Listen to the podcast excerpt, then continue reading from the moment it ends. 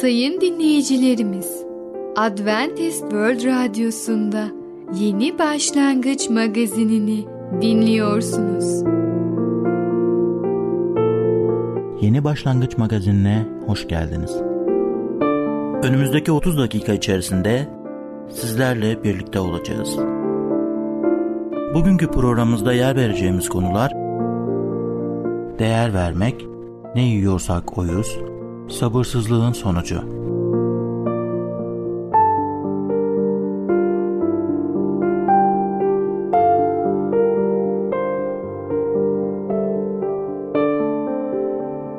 Adventist World Radyosu'nu dinliyorsunuz.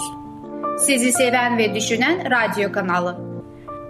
Sayın dinleyicilerimiz, bizlere ulaşmak isterseniz e-mail adresimiz radio.umutv.org radio.umutv.org Bizlere WhatsApp yoluyla da ulaşabilirsiniz.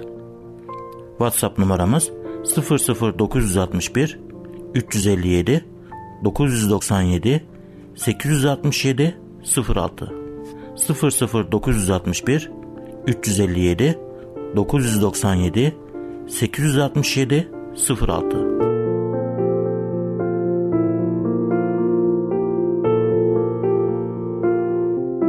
Merhaba değerli dinleyicimiz. Ben Tamer. Bereket Dağı'ndan Düşünceler adlı programa hoş geldiniz. Bugün sizlere değer vermek hakkında konuşacağız. Bir kişiyi özlediğimizde onu sık sık düşünürüz. Gün boyunca hatta gece uyurken bile düşüncelerimiz sık sık onlara doğru kayar. Öyle ki onların arkadaşlığını ne sıklıkla arzuladığımızdan ve düşüncelerimizde onlara ne sıklıkla yer verdiğimizden başkalarına söz ederken kendimizi başkaları tarafından incitilebilir bir konuma bile sokulabiliriz. Tanrı da aynıdır. Tanrı bizim hakkımızda nasıl düşündüğünü Davut'la paylaştı. Davut Tanrı'nın her birimiz hakkında beslediği olağanüstü derin düşüncesine bize şöyle aktarıyor. Zebur kitabında Mezmur 139, 17 ve 18'e bakabilirsiniz. Hakkımdaki düşüncelerin ne değerli ey Tanrı, sayıları ne çok, kum tanelerinden fazladır saymayı kalksam. Uyanıyorum hala seninleyim. Kavranması neredeyse olanaksız da olsa Tanrı'nın her birimize beslediği düşüncelerin sayısı kum taneleri kadar çoktur. Bir an düşünün. Tüm gezegenden yani her kumsal, çöl, göl, deniz, okyanus, zemini ve elbette her golf sahasından toplanan her bir kum tanesini hayal edin. Golf sahasındaki kum adıcıklarından yalnızca bir tanesine bile baktığımda o küçük adıcıkta var olan kum tanelerin bile sayısı hayal edemem. Ama Tanrı yeryüzündeki her kum tanesinden söz ediyor. Kum tanelerinin sayısı sayıya gelmez. 21 yıllık evlilik hayatımızda eşim hakkında çok iyi ve sevgi dolu şeyler düşünmüşümdür.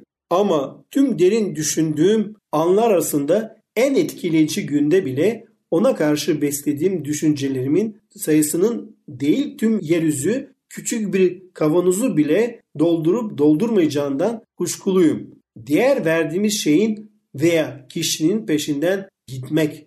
Tanrı'nın size ne kadar çok sevdiğine ilişkin bir izlenim almaya başlıyor musunuz? Sizin Tanrı'ya ne kadar çok anlam ifade ettiğinizi hiç durup düşündünüz mü? Alışveriş yaptığınızda üzerinde fiyat etiketleri bulunan eşyaların dizildiği market veya mağazalarda dolaşırız veya bazı eşyaları indirimdedir. Bazıları da pahalıdır. Taşıdıkları değere göre her birine bir etiket konulmuştur. Ama eğer bilgice alışveriş yapıyorsak onlar için ödediğimiz paha kadar veya daha fazlası edecek şeyleri her zaman almaya özen gösteririz. Hayattaki her şeyin bir değeri vardır. Bu değer alıcının onu nasıl algıladığıyla belirlenir. Birkaç yıl önce bir beyzbol topu satılığa çıkarılmıştı. Ancak o top öyle sıradan bir top değildi. O top Mark McGuire'nin 70.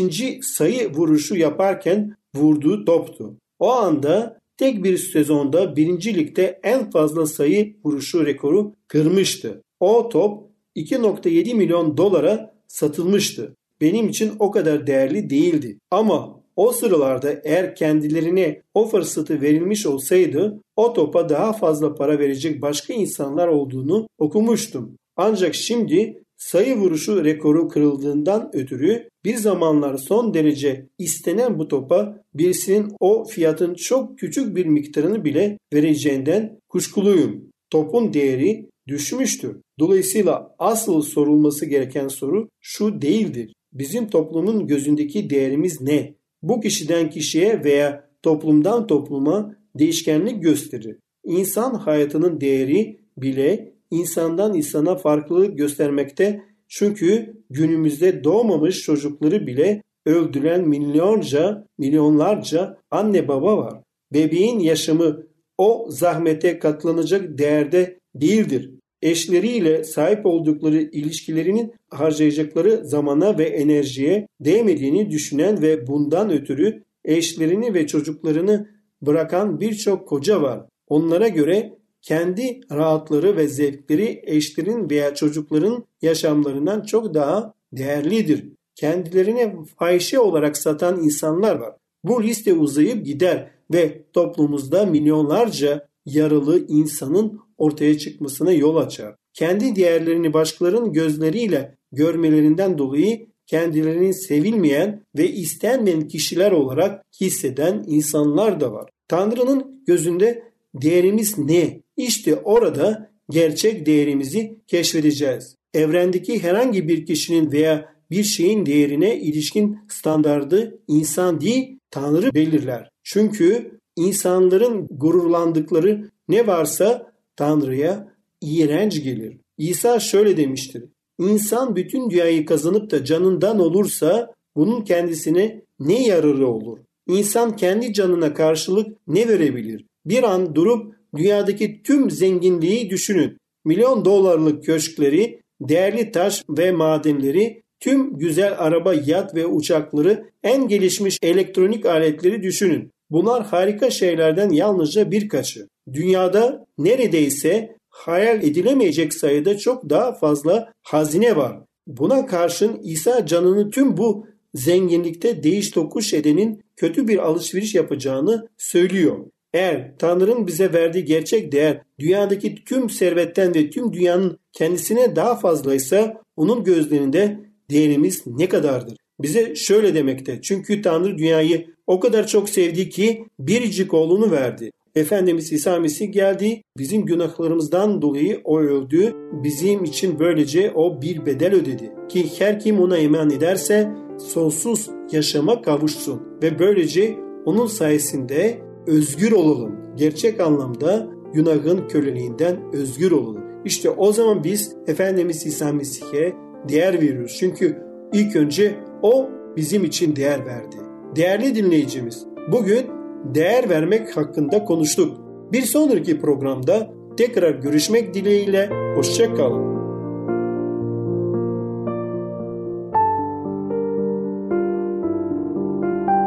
Adventist World Radyosu'nu dinliyorsunuz. Sizi seven ve düşünen radyo kanalı. Sayın dinleyicilerimiz, bizlere ulaşmak isterseniz e-mail adresimiz radio.umutv.org radio.umutv.org Bizlere WhatsApp yoluyla da ulaşabilirsiniz. WhatsApp numaramız 00961 357 997 867 06 00961 357 997 867 06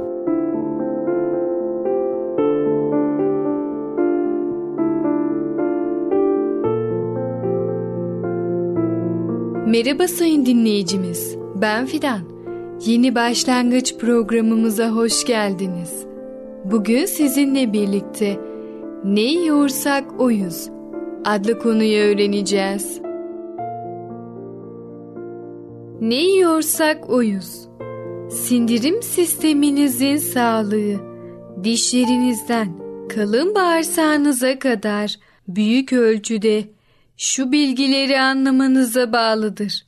Gelin yediğimiz tipik bir sandviçe bakalım. Genellikle ekmek, sandviç ekmeği, tereyağı ve bir tür şarküteri ürünü içerir ve yanında veya üstüne bir meşrubat, çay veya kahve içeriz.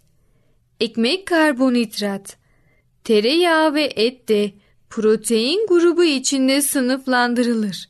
Bu ürünlerin karışımı midemizde sindirilmesi hali zor bir madde oluşturur. Karbonhidratlar kısmen ağzımızda ve kısmen de 12 parmak bağırsağımızda sindirilirken proteinler midemizde ve 12 parmak bağırsağımızda sindirilir. Bu amaçla sindirim sistemimizde farklı sindirim sıvıları üretilir ve işlevlerini yerine getirmek için her biri farklı süreler alır. Tereyağı midemize ulaştığı zaman bu sıvıları baskılar. Sindirim süreci yavaşlar ve yiyecekler uzun bir süre midemizde kalır. Üstüne meşrubat, çay ya da kahve gibi bir şey içtiğimiz zaman sindirilmemiş gıdaları ve asidik mide sıvılarını midemizden 12 parmak bağırsağımıza aktarmış oluruz. 12 parmak bağırsağında basit bir ortam vardır. Asidik sıvılar 12 parmak bağırsağımızı kaplayan mukozaya zarar verir. İltihaplanmasına ve zaman içinde ülserleşmesine neden olur. Daha sonra sindirilmemiş gıdalar kalın bağırsağa ulaşır ve sindirilmemiş ekmek burada kokuşmaya neden olur ve şarküteri ürünleri de durağan dışkı malzemesine dönüşür. Bazı insanlar sandviçsiz bir hayat düşünemezler. Ekmek, tereyağı ve biraz domates veya salatalıktan oluşan sandviçler yiyebiliriz. Ayrıca marula sarılmış bir dilim peynir veya tütsülenmiş etin tadını da çıkarabiliriz. Ancak tereyağı ve herhangi bir tür etli şarküteri ürünüyle yapılmış bir sandviç sindirim sistemimiz için en zararlı bileşime sahiptir. Bir arada tükettiğiniz takdirde sağlığınıza zarar verebilecek yiyeceklere bir örnektir. Bizler için en iyi enerji kaynakları güneş ışığı altında büyümüş yiyeceklerdir. Güneş yaşayan bütün canlılar için evrensel enerji kaynağıdır. Doğa bitkilere güneşin enerjisini soğurma ve depolama yeteneği bahşetmiştir ve bu enerji daha sonra bizim kullanımımıza amadedir. Beslenme yalnızca sağlığımızı değil, ömrümüzün süresini de etkiler. Bir günde tüketeceğimiz kalorileri nasıl hesaplayacağımızı biliyoruz. Gündelik karışık diyetimiz yaklaşık 2500 kalori düzeyindedir. Bilimsel hesaplamalara göre ortalama bir insan hayatı boyunca 50 milyon kalori tüketmektedir. Bu bilgi üzerinden gelin ortalama ömrü hesaplayalım. Eğer ömür boyu kullanılan 50 milyon kaloriyi 2500 kalorilik günlük tüketime bölersek 20 bin gün veya 55 yıl elde ederiz. Gelin şimdi de doğal besinlerle ve günde 1000 kalori alarak beslenen birinin yaşam süresinin ne olacağını hesaplayalım. 50 milyon kalori bölü 1000 kalori bize 5000 gün ve 137 yıl verir. Bu artık sırf aritmetik değildir, hayatımız hakkındadır. 60 yaşın altındaki insanlar arasında otla beslenen bir kişiye karşı bin et yiyicinin 70 ve üstü yaş grubunda otla beslenen 100 kişiye karşı 1000 et yiyicinin, 80 yaş üstünde ise otla beslenen 600'e karşı 1000 et yiyicinin bulunduğu bilimsel bir gerçektir. Şunu da eklemek isterim ki yalnızca kalori hesabına dayalı bir beslenme rejimi fizyolojik açıdan da yanlıştır. Önemli olan yalnızca bir besinin başlangıçta içerdiği kalori miktarı değil. Fakat bu besini sindirdiğimiz zaman gerçekte ne kadar enerji elde edeceğimizdir. Bitkisel bazlı yiyecekler daha düşük kalorili yiyecekler grubunu temsil etmelerine rağmen bedenimizin bunları sindirdikten sonra elde ettiği net enerji hala daha yüksektir. Bu yüzden bir kase kara buğday yemek kendimizi hafif ve çalışmaya hazır hissetmemizi sağlar. Tam tersine bir porsiyon et yemek bir fincan kahve içmiş gibi hissettirir ve uyuma arzusu verir. Evet sayın dinleyicimiz, ne yiyorsak oyuz adlı konumuzu öğrendiniz. Siz de uzun ve sağlıklı bir yaşam için yediklerinize çok çok dikkat edin. Bir sonraki programımızda tekrar görüşene kadar kendinize çok iyi bakın ve sağlıcakla kalın. Adventist World Radyosu'nu dinliyorsunuz. Sizi seven ve düşünen radyo kanalı. Sayın dinleyicilerimiz, bizlere ulaşmak isterseniz e-mail adresimiz radio.umutv.org radio.umutv.org Bizlere WhatsApp yoluyla da ulaşabilirsiniz. WhatsApp numaramız 00961 357 997 867 06 00961 357 997 867 06 Sevgili dinleyici merhabalar. Kaderi Değiştiren adlı programa hoş geldiniz. Ben Ketrin. Bugün sizlere konuşmak istediğim yeni bir konu onun ismi de sabırsızlığın sonucu. Sebep sonuç ilişkisi kaderi nasıl değiştirir? Hiçbir şey için sabırsızlanıp gereğinden önce davranarak işleri karıştırdığınız oldu mu? Kimi zaman sabırlı olmazsak ciddi bir zarara neden olabiliriz. Gerçek bir olaydan uyarlanan biraz sonra anlatacağım öykün üzerinde düşünün. Bir zamanlar bir inşaat firması tıpkı kendi mahallemizde gördükleriniz gibi beton arme bir bina yapıyordu. İnşaat işçileri her gün beton döküleceği tahtadan kalıpları yapıyorlardı. Tahta kalıpları destekleyen pek çok kereste vardı. Çünkü beton ağırdı ve sertleşmeden önce çok iyi desteklenmesi gerekir. Bir kat beton döküldüğünde betonun maksimum gücünü %98'ine erişmesi için o katın desteklerinin en az 28 gün yerinde kalması gerekir.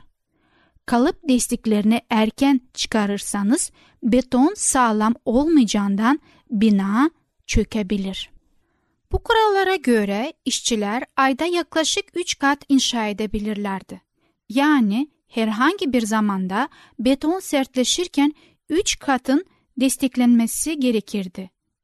Belki bir inşaat alanının yanından geçmiş ve beton katların pek çok ahşap veya çelik destekleri takviye edildiğini görmüşsünüzdür.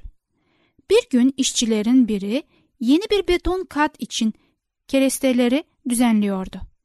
Ekibin ustası İrfan işçilerinden birine seslendi. Aşağıya inip bu kalıpları yapmak için daha fazla kereste getir. Adı Hafız olan işçi kereste getirmek için aşağı indi. Keresteleri nereden aldığını tahmin edebilir misiniz? Evet, betonu hala yerleştirmekte olan alt katların birinden aldı. Zemine inmeye zahmet etmedi ya da zemindeki kullanılmış kerestelerden alması gerektiğini bilmiyordu. Bundan sonra ne olduğunu anlamışsınızdır. Hafızın zemindeki yeni kerestelerden aldığını düşünen İrfan, adamlarına bir sonraki katın kalıplarını ve takviyelerini yapmalarını söyledi. Onlar da kalıpları yaptılar. Takviyeleri yerleştirdiler ve demir iskeleti hazırladılar. Her şey düzgün görünüyordu ve işçiler betonu dökmeye başladı. Ancak ağır ve yaş beton kalıplara oturmaya başladığında alttaki desteksiz kat bunu taşıyamadı. Tüm inşaat çöktü. Hızlı bir çözüm gibi görünen şey büyük bir soruna dönüştü. Evet, kimi zaman beklememiz gerekir. Beklemezsek felakete uğrayabiliriz. Ne yazık ki çoğumuz en azından zaman zaman sorunlarımıza hızlı çözümler ararız. Ne kadar çabuk olursa o kadar iyi olacağını sanırız. Fakat her zaman böyle değildir. Keresteleri yanlış yerden alan adama nasıl bakardınız? Onun hatası mıydı yoksa ustanın hatası mı? Hafız kazaya neden olmaya çalışmıyordu. Fakat hatalı bir şey yaptı ve bunun olumsuz sonuçları oldu. Hayattan neden sonuç ilişkisi, neden doğal bir kanun vardır? Bir şey yaptığımızda veya bir karar verdiğimizde bir şey olur. Genellikle kötü bir şey yaptığımızda kötü sonuçlar verir. Bu her gün birlikte yaşadığımız bir gerçek.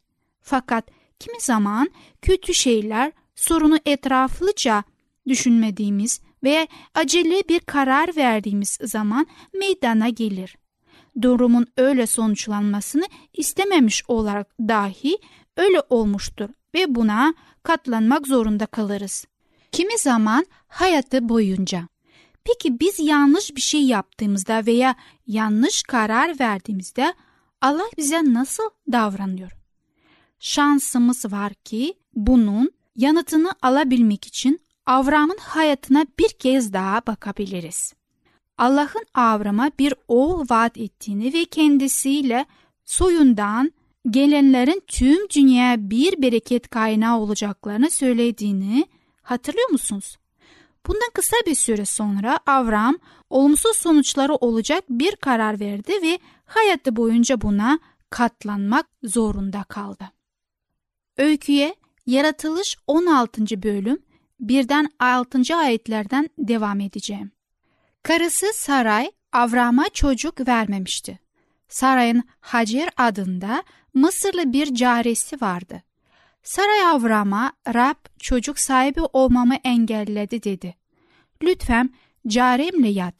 Belki bu yoldan bir çocuk sahibi olabilirim. Avram Saray'ın sözünü dinledi. Saray, Mısırlı caresi Hacer'i kocası Avram'a karı olarak verdi. Bu olay Avram'ı Kenan'dan 10 yıl yaşadıktan sonra oldu. Avram Hacer'le yattı. Hacer hamile kaldı. Hacer hamile olduğunu anlayınca hanımını küçük görmeye başladı. Saray Avram'a bu haksızlık senin yüzünden başıma geldi dedi. Caremi koynuna soktum. Hamile olduğunu anlayınca beni küçük görmeye başladı. İkimiz arasında Rab karar versin. Avram, caren senin elinde dedi. Neyi uygun görürsen yap. Böylece Saray caresine ser davranmaya başladı. Hacer onun yanından kaçtı. Evet, Allah bize bir adama bir eş şeklinde planını gösteriyor. O bize evlilik ilişkisinin kutsallığını gösteriyor. Bu bilgice düzen bozulduğu zaman neler olduğunu da kutsal yazılarda okuyoruz. Ortaya Allah'ın planında kesinlikle olmayan şeyler acılık ve kıskançlık oluyor. Sevgili dinleyici, bir sonraki programda bu hikaye ve durumu araştırmaya devam edeceğiz.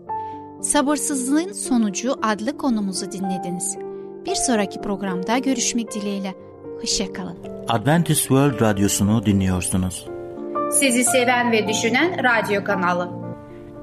Sayın dinleyicilerimiz, bizlere ulaşmak isterseniz e-mail adresimiz radio.umutv.org radio.umutv.org Bizlere WhatsApp yoluyla da ulaşabilirsiniz. WhatsApp numaramız 00961 357 997 867 06 00961 357 997 867 06 Gelecek programımızda yer vereceğimiz konular Değerimiz ne? Bir parça sevgi ve insanlık, sabırsızlığın sonucu. Yeni Başlangıç adlı programımızı pazar, salı ve perşembe günleri aynı saatte dinleyebilirsiniz. Bir programımızın daha sonuna geldik. Bir dahaki programda görüşmek üzere, hoşçakalın.